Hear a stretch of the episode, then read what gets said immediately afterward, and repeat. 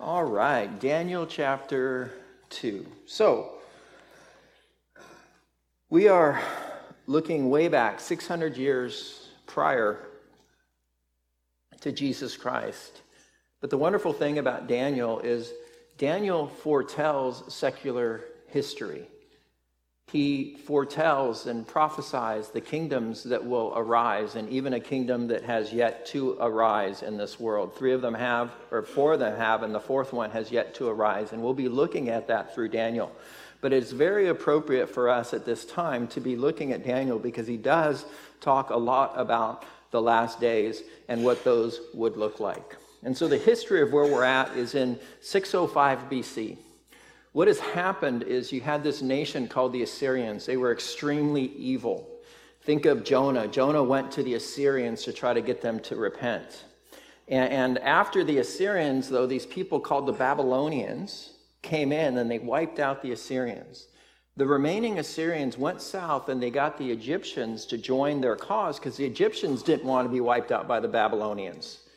And so, as the Egyptians were marching their army to go up to um, battle back the Babylonians, the Assyrians were finally completely conquered, and the Egyptians were pushed back by the Babylonians into Egypt. As the Babylonians came down through Israel, they went and they besieged and took over Jerusalem.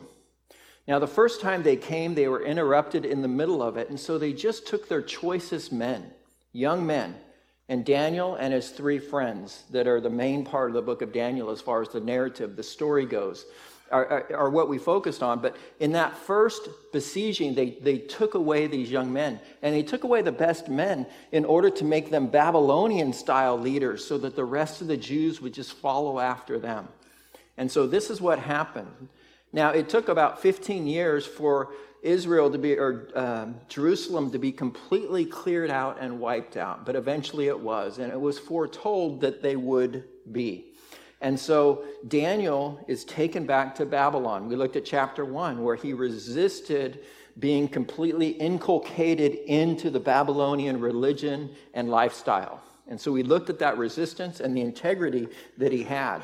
Now, understand again, a, a, an item about Daniel's life that is important for us is Daniel faithfully served the Lord as a, a, a practicing Jew. At the same time, he also faithfully, with integrity and principle, served a pagan king as much as he could. Now we know he disobeyed his pagan kings when it came down down to certain things, but he wasn't just rebellious against them. And isn't that all of our lives as we try to seek the Lord in this world? It's a crazy world. I mean, taxes are due next week. Sorry to bum everybody out, right? But they're, they're due next week. And it's like, well, what do we do about that? And, and this world is so secular. And so Daniel gives us such an incredible balance that he doesn't lose his witness, but he also doesn't lose his integrity at the same time. And so it's a very, very important book, and he's a very important character to us, even in the New Testament. So we're going to be starting off in Daniel chapter 2 and verse 1. And it reads Now, in the second year of Nebuchadnezzar's reign, Nebuchadnezzar had dreams, and his spirit was so troubled that his sleep left him. And so he had this dream.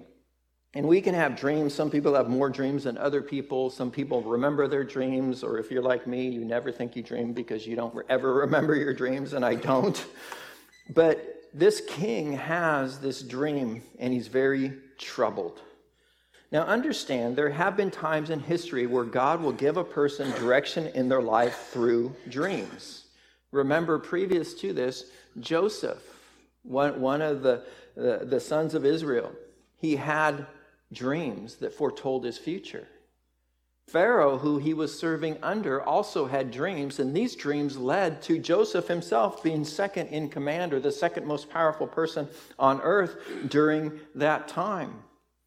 And so Nebuchadnezzar, like Pharaoh, was the strongest person in this part of the world at that time. And like Pharaoh, God gave Nebuchadnezzar certain dreams and he was going to guide him, reveal things to him, and guide history through these particular dreams. Now, God can speak today through dreams, okay? He can do that. the prophet Joel said, And it shall come to pass afterward that I will pour out my spirit on all flesh. Your sons and daughters shall prophesy, your old men shall dream dreams, your young men shall see visions. Now, this is what Peter uh, quoted. He quoted Joel on the day of Pentecost. And he says, This will happen. And it's funny, it says, Your old men will dream dreams. So if you guys have dreams, it means you're old. I don't know if I do, so I'm still in the young category.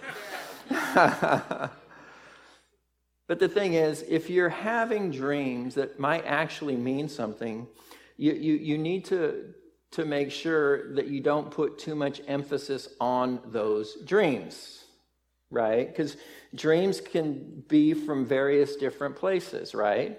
They can be from God, they can be from Satan, they can be from what you've been focusing on during the week, they can be bad pizza. Who knows? You know, it's like they can be all kinds of different things, right? And in the New Testament, the benefit we have is we are to test all things and hold on to that which is true.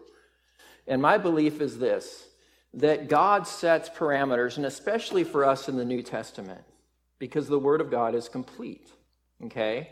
But He sets parameters by the Word of God. For example, the Word of God says, do not be unequally yoked to an unbeliever. And the context is marriage. And marriage certainly it connects you with someone to where if they move this direction, you're going to be pulled in that direction, right? So believers are supposed to marry other believers. God doesn't talk about race, He talks about belief system. Okay? So God created all races, right? It's, it's not about mixed marriages as far as race, but as far as faith goes, that causes a problem. So believers are supposed to marry believers. So if you know that true is true, now you have the fence, and now you're in the middle of this, this playground, as it were, to live life. So who are you specifically supposed to marry? That's a little, is that important? It is important, right? Does God tell you who you're supposed to marry specifically in the scriptures? But can He tell you specifically through spiritual means or through him being alive and desiring to communicate that to you? I believe so. I believe this is much of what the spiritual gifts do. This is where I believe spiritual revelation, that unction in the heart. You know, when you get in your car and that radio plays and it's like, oh, man.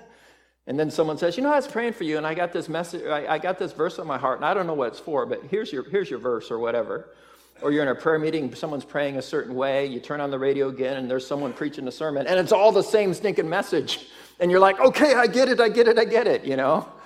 And so this is God bringing you into the details, right? And I think God is a God that's not silent, says 1 Corinthians chapter 12. He loves to speak to us and he wants us to hear and listen. So that can be through specific dreams, but you're supposed to test those dreams. Now understand, a prophet in the Old Testament is the same as a prophet in the New Testament, except in the Old Testament, we didn't have the Word of God completed. And so in the Old Testament, when a prophet prophesied in the name of God, they were speaking on God's behalf. They were creating the Word of God, weren't they?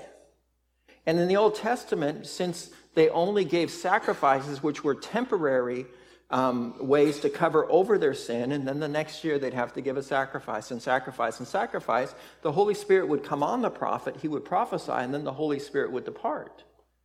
But in the New Testament, God says, I will never leave you or forsake you. And the Holy Spirit comes and dwells in you. And the, Paul tells the Corinthians they have become what? The temple of the Holy Spirit. So the Holy Spirit lives with us full time. Now, how and why can that happen? Well, in the Old Testament, they gave sacrifice that merely covered over the sins, the blood of bulls and goats. In the New Testament, Jesus Christ came as a human being to die for all of your sins so that your sins are permanently gone and he forever lives to intercede for us. Therefore, the Holy Spirit can dwell with us full time. We have the completed scripture, and here's the thing. If someone comes up to you and they say, Well, the Lord laid this upon my heart, I want to I want to share something with you, and they tell you, you have just as much as the Holy Spirit and just as much access to the Holy Spirit as they do. And therefore, Paul writes in 1 Thessalonians chapter 5, he says, Do not despise prophecies, but test all things and hold on to that which is true. And what do you test it against? The Word of God. Right? And if it's against the word of God. So, for example, if you know someone says you must marry this person and this person isn't a believer, you're going to go, nope, that's not the word of God. And now you're supposed to ignore them. In the Old Testament, a prophet could be killed. In the New Testament, if someone's wrong, they're just supposed to, eh, no. You just hold on to that which is true and you dismiss that which is false. You see how different it is? God hasn't changed, prophecy hasn't changed, but our situation has changed because now we're full time in Christ because of what He did. The Holy Spirit dwells with us full time. Okay? So here's the thing many times people come to me and they go, I had this really vivid dream. And I, and I go, okay. I go, sometimes, you know, God can speak through dreams, but not all the time. And you have the sure word of God. And they'll tell me their dream, and I go, well, you know what? It seems to me that that doesn't line up with the scripture. So I would dismiss that dream. If, if I were you, I would just dismiss that dream. Or they'll say something and I go, eh, you know, it may or may not be. I don't know. I don't know what God's will is for you, but keep on praying. Because the thing is, you know, a lot of people say, well, why can't the Holy Spirit speak directly to me? He often is, and we're not listening. And so he wants to make sure, especially on those big decisions that you're making, whether you're moving, what job to take, who to marry, you know, these, these large decisions, what does the Lord do? He gives you a lot of information in the right direction. And if you're patient, you're praying, you're in God's word, and you're seeking wise counsel, and you're testing all things and holding on to that which is true, you're going to make darn good decisions, aren't you? Right? And so that's how I see it works today. So a lot of people are like, oh, this dream, this, and this is what God told me to do. But the Word of God says this, oh, but this is what my dream said. I'm like, well, forget your dream, you know, because it could be wrong. But at the same time, it could be God moving you in a certain direction. I'm in Corpus Christi because people prayed for me. And, and they said certain things over me. And I go, well, that's interesting. We'll see how that bears out. And it bore out. And here I am. You know, it's just so some things work. And a lot of times people will come up to me and say all kinds of things. I'm like, okay, thank you so much for that. And then I'm like, oh, I don't think it lines up. And I walk away from it. And it's okay. So, anyways, be careful about the, the amount of importance you, you place on your dreams, especially today when we have the complete Word of God and we can test it and hold on to that which is true. I went really long. Some of you are like, whatever. And others of you are like totally interested in that. But I went long because it is, it is something people struggle with today. It says in Jeremiah 23 28, the prophet who has a dream, let him tell a dream. And he who has my word, let him speak my word faithfully. What is the chaff to the wheat, says the Lord? And so, if you have a dream that opposes the word of God, it's chaff. And the wheat is what makes you healthy. The chaff is what you choke on. And so you want to make sure, and you can wait upon the Lord, and He will give you the right direction. So God can speak today through dreams, right? So Jeremiah says the Word of God is there to be the standard, right? So, anyway, so he has his dream, and we do understand, as it is included in the scriptures and it is interpreted by Daniel, that this is a dream from God that is very, very important to us today. So, Daniel chapter 2, verse 2, it says, Then the king gave the demand to call the magicians, the astrologers, the sorcerers, and the Chaldeans to tell the king his dream. So they came and they stood before the king. And the king said to them, I have had a dream, and my spirit is anxious to know the dream. Then the Chaldeans spoke to the king in Aramaic, O king, live forever. Tell your servants the dream, and we will give the interpretation. Now, another unique thing about the book of Daniel is you always hear the Bible is Hebrew and Greek. It's actually Hebrew, Aramaic, and Greek. And this is a section from, from here, chapter 2, uh, through chapter 7 where it's in Aramaic. It's actually written down in Aramaic. Hebrew was what the Jews spoke, Aramaic was what the general population spoke. Later on, it would be Latin. Okay? But here it's Aramaic. And the reason is, is because so much of Daniel talks about non Jewish history being laid out. And it takes place in Babylon, a non Jewish place. And so God is still trying to reach all the nations through what God is doing in the Jews in this secular nation. So it makes sense. And so you have these different languages represented here, right? And so they come to the king, these Chaldeans, these wise men, who use occultic arts to try to decipher things, they come to the king and they said, Tell your servants the dream, and we will give you the interpretation. Now, verse 5 goes on The king answered and said to the Chaldeans, My decision is firm.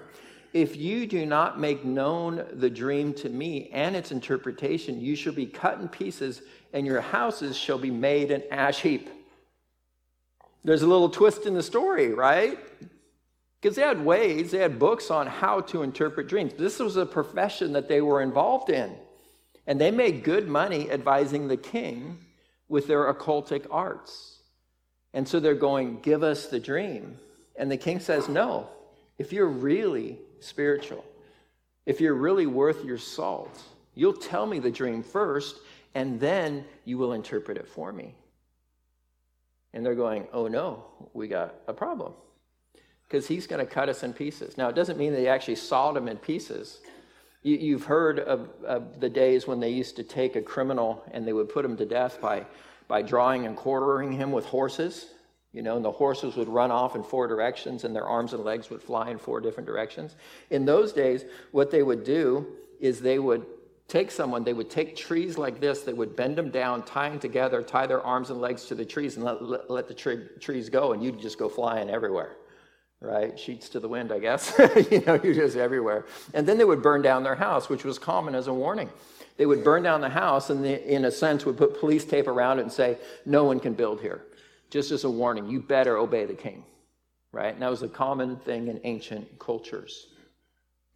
Now, verse 6 goes on, it says, However, this is the king speaking, if you tell the dream and its interpretation, you shall receive from me gifts, rewards, and great honors. Therefore, tell the dream and its interpretation. So you're either going to die or you're going to be elevated and blessed, right? There's no two options here. They answered, verse 7, again and said, Let the king tell the servants the dream, and we will give its interpretation. And the king answered and said, I know for certain that you would gain time because you see that my decision is firm. If you do not make known the dream to me, there is only one decree for you for you have agreed to speak lying and corrupt words before me till this time has changed, or till the time has changed. Therefore, tell me the dream, and I shall know that you can give its interpretation. And so you can see that he pretty much has soured on this advice that he had been given. Ezekiel said this of the king of Babylon he said, For the king of Babylon stands at the parting of the road, at the fork of the two roads, to use divination. He shakes the arrows, he consults the images, and he looks at the liver. And so these are occultic practices, and this is how they would make their decisions back in that day. Their advisors were occultists.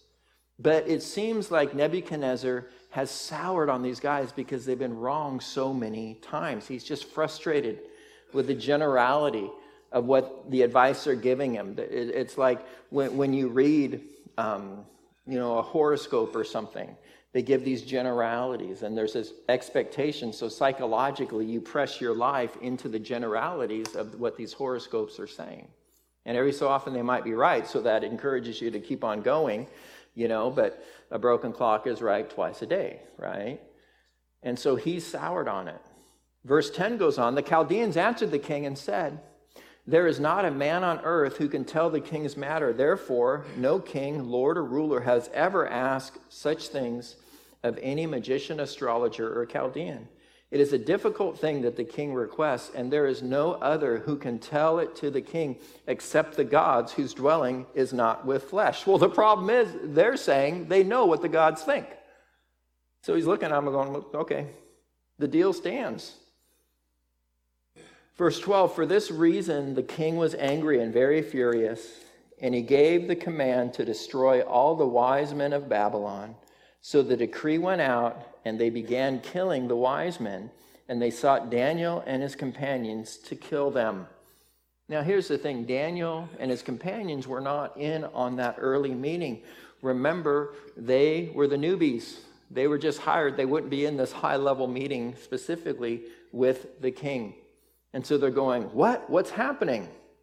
Verse 14 goes on, it says, Then with counsel and wisdom, Daniel answered Arioch, the captain of the king's guard, who had gone out to kill the wise men of Babylon. Now, I want you to note here Daniel, as a young man, probably around 20 years old, is careful in how he responds to the king's executioner. It says he answers with counsel and wisdom. How would you approach this man? I want to give him the best answer possible. So he's seeking counsel, and he does it with wisdom. He receives wisdom. Wisdom is applied knowledge. And this is not very common for a 20 year old man. Sorry, guys, over here. But I was a 20 year old man once, believe it or not. And what, what maturity does in the Christian life is this we, we all react. And, and when we're younger, we, we tend to react without backing up and thinking, how should I react? And so there's a lot of recovery that has to take place, right? But as you get older, you've learned through a lot of battle scars and wounds that maybe I shouldn't react as quickly. Maybe I should shut my mouth. But the Bible says all kinds of things like take every thought captive, be quick to listen, slow to speak, and slow to become angry. A gentle answer turns away wrath, but a harsh answer stirs up anger. Again and again and again, it says this. And so I want you to know I'm just like you, right? But now my mind reacts. And then my spirit fights against my mind. My spirit fights against my flesh and says, okay, back up, Buster. Gather your thoughts and take your thoughts and commit them to God and respond how I want you to respond. Right? The Bible says, be angry and do not sin.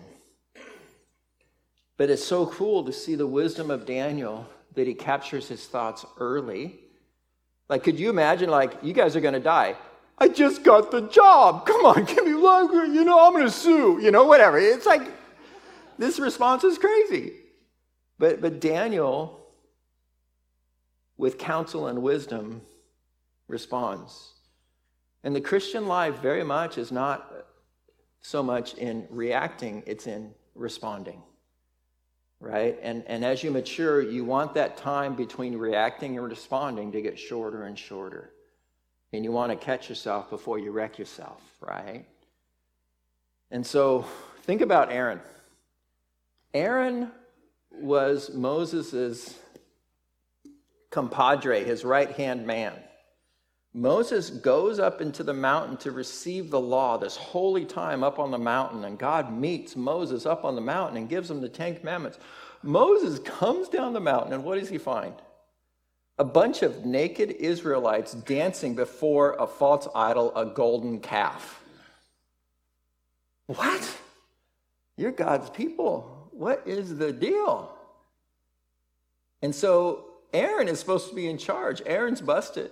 And he's reacting instead of responding properly. The proper response should, of Aaron should have been I fell to the pressure, I blew it, please forgive me, and petition God on my behalf. But what does he do the first time? Moses said to Aaron, What did this people do to you that you have brought so great a sin upon them? And then Aaron said, Do not let the anger of my Lord become hot. You know the people, you know they're set on evil. For they said to me, Make us gods that shall go before us. As for this Moses, the man who brought us out of the land of Egypt, we do not know what has become of him.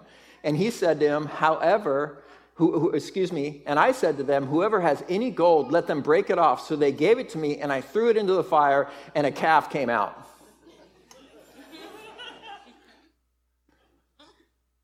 A leader leads people, but he said, This people did this to me, and I just went with them. And then this calf walks out after I threw the gold into the fire.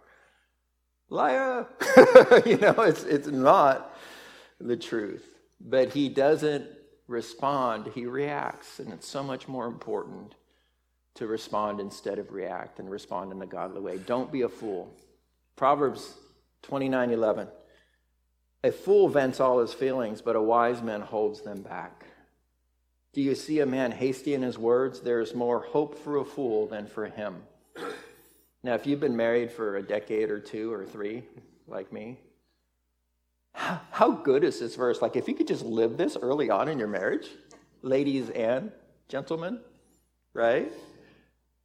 Oh, how, how much hurt we could have avoided, how much miscommunication we could have avoided. You know, it is so important just to catch your thoughts and go, okay, God, how do you want me to respond?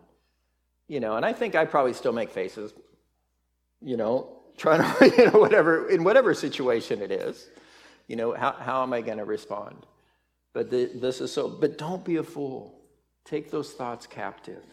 Don't just vent freely because it just reveals your flesh and it causes damage. And so you can imagine Daniel could have responded crazily, and that we wouldn't have the book of Daniel.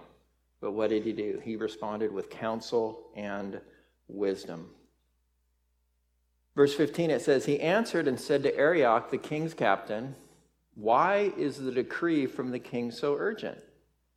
Then Arioch made the decision known to Daniel. So Daniel went in and asked the king to give him time that he might tell the king its interpretation. You can imagine how refreshing this is for the king. Because he's not saying, We can't do that, and you're being unreasonable. Daniel is saying, You have asked us to do something. Would you just please give us time? Because I would like to fulfill your requests. So different, isn't it? Well, why? Well, because he has faith. He has dependence upon God, and it's the true and the living God. Verse 17 And Daniel went to his house and made the decision known to Hananiah, Mishael, and Azariah. Babylon named Shadrach, Meshach, and Abednego, his companions, that they might seek mercies from the God of heaven concerning the secret, so that Daniel and his companions might not perish with the rest of the men, the wise men of Babylon. So Daniel and his friends are faced with an impossible situation and they respond to the situation with prayer. James chapter 5 or 1 verse 5 If any of you lacks wisdom, let him ask God who gives to all liberally and without reproach, and it will be given to him. If you need wisdom, ask for it, and God wants to give it to you abundantly. Now, what makes James chapter 1, verse 5 even more impactful is the context of James chapter 1 because that famous verse that we that, that you hear people quote at you when you're going through a trial i don't like it when they do this but in the middle of a trial people will say consider it pure joy my brethren when you face various trials you know or trials of various kinds. But that is the beginning of james right? Consider it pure joy my brethren not, oh, goody, goody, I get to suffer. But you know what? I'm going to learn something from God, and I'm going to go into a little bit deeper dependence with God, and I'm going to come out of this more mature. So he says, Consider it joy when you face trials of various kinds, knowing that the testing of your faith produces patience. Let patience have its perfect work, that you may not be lacking in any good thing. And then this verse, which is, if you need wisdom, God wants to give it to you. And what is the context? Trials. Right? It's that point where you come to dependence. You're overwhelmed, you don't know what to do, and you go and you pray for the Lord to give you wisdom. And that's the best thing you can possibly do. And so they pray.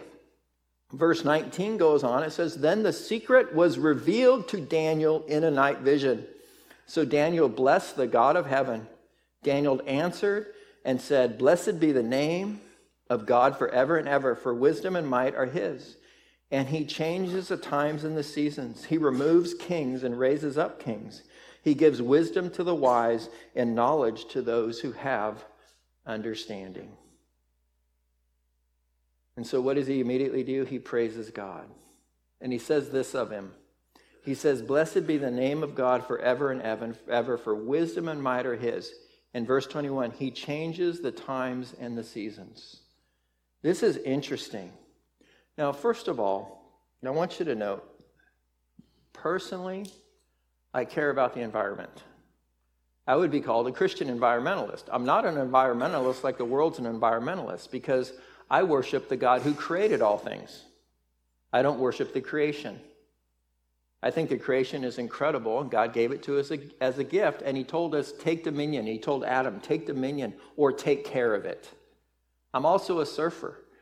And I'm very intimate with the ecology of the earth, right? Because everything runs into the ocean. I like the oceans to be clean. I like to drink clean water and I like to breathe clean air. I think we have a responsibility to do so, right? God gave this to us. But the problem with environmentalists is they say the earth is God and they worship the earth instead of the creator of the earth, right? And what are they saying now? Well, they're saying we as humans are the problem. You need to understand a few basic things. Every time that a volcano explodes, it's like 100 years worth of human pollution. One volcano. And volcanoes, if you go on YouTube and you start looking up active volcanoes today, they're, they're going off all the time. They're spewing out so much, there's no way we could ever catch up with a natural event like volcanoes. But they're telling us that we're changing the environment and we're adding uh, your carbon footprint is ruining God's earth. Who's in charge ultimately of the temperature of the earth? God. God is. As Christians understand this, don't get sucked up into this craziness where we need to reduce the earth's population by 90% in order to save Mother Earth. God gave the earth to humans, and humans were created special for God to love and enjoy, and for you to love and enjoy Him back. Okay? And God is in control of the times and the seasons. And if the earth is warming up a little bit, it's God. Should we take care of the earth? Listen, don't pollute. I'm not for polluting at all. Uh, I don't like drinking out of plastic bottles personally because I don't like surfing with plastic bottles. you know, and so as much as I can, I'll use things again and again and again. You know, just things like that. I'm not, you know, but but I, I'm not going to sacrifice a human being for the earth, which doesn't have a soul. Okay? And, and, and was just spoken into existence through, through God. And, and for you to have a relationship with God, God died. Right? And so I don't see the, the, the value difference. And, and also understand this you know, so volcanoes just spew out and just blow away the whole argument. And if you removed all the carbon dioxide from the earth, we'd all die, as well as every plant on earth and every other living thing. Just understand that. And also understand this if it's global warming instead of just change, right? But they go back and forth. Many, many, by, by a great multitude factor, die of cold rather than heat, right? You know, and so you, you hear these things, you hear these things. We're going to have this wave just overwhelm us. Listen, if, if, if the waters rise, we can move. It's not going to be a tidal wave. Okay? We can move inland. You know, I think my house is at 28 feet. I might have waterfront property soon. I don't know. But anyway, so I, the thing is, when these people say this, they don't have God in mind. You are a Christian. Don't, you know, take care of the earth. Don't pollute. I'm totally into that. But the thing is, the lie that the humans are the problem is the problem, and that's a lie from Satan. Okay? just understand that. Understand your Bible. Who's in charge of the who's ultimately in charge of the temperature and, and the seasons on the earth? God is. Okay? Understand that. But it is interesting that later on, the Antichrist, who comes yet future, the instead of Christ, who's possessed by Satan himself, Daniel says of him in Daniel, in a prophecy in Daniel chapter 27, it says, He shall speak pompous words against the Most High and persecute the saints of the Most High, and shall intend to change times and the law. And it's the same phrase, seasons, there. And he's going to attempt to change everything that God put in order against God. So this is the Antichrist. And it's very interesting and if you get into uh, prophecy and all this, it's, it's amazing some of the things, the parallels that we see here. And so it also says there that God removes kings and raises up kings for his purposes. Understand at this point, Nebuchadnezzar is anything but a believer or a faithful man. He was brutal. And if he wants someone put to death, he just put him to death like nothing. He was that powerful, and people were absolutely afraid of him. Later on, I think he actually changes his heart in chapter 4, as we will see later. But he is amazingly powerful and amazingly brutal. And whoever he wants put to death is put to death. And so this is a, a, a, very uh, serious thing. But how was Nebuchadnezzar ever allowed to be put in power? God allowed it. And God had prophesied before Nebuchadnezzar was ever powerful that the nation of Israel, or the, the nation of Judah, would eventually be punished by him. And so God is using this guy who thinks he's all that as a pawn. And, and here's the thing I want to be a part of God's plan. Or I can be rebellious and still be a part of God's plan. But if you're rebellious and, and you're a part of God's plan, you get no credit for it. You get punished for it. But if you go along with God's plan, you get to celebrate with God and He rewards you for desiring to be a part of His plan. Let me put it this way. In Philippians chapter 2, it says, Every knee shall bow and every tongue confess that Jesus Christ is Lord to the glory of God the Father. So there's going to be a day, yet future, where every single human being on earth that has ever lived is going to be resurrected and they're going to all bow before the throne of God. And they're going to bow before Jesus and they're going to profess him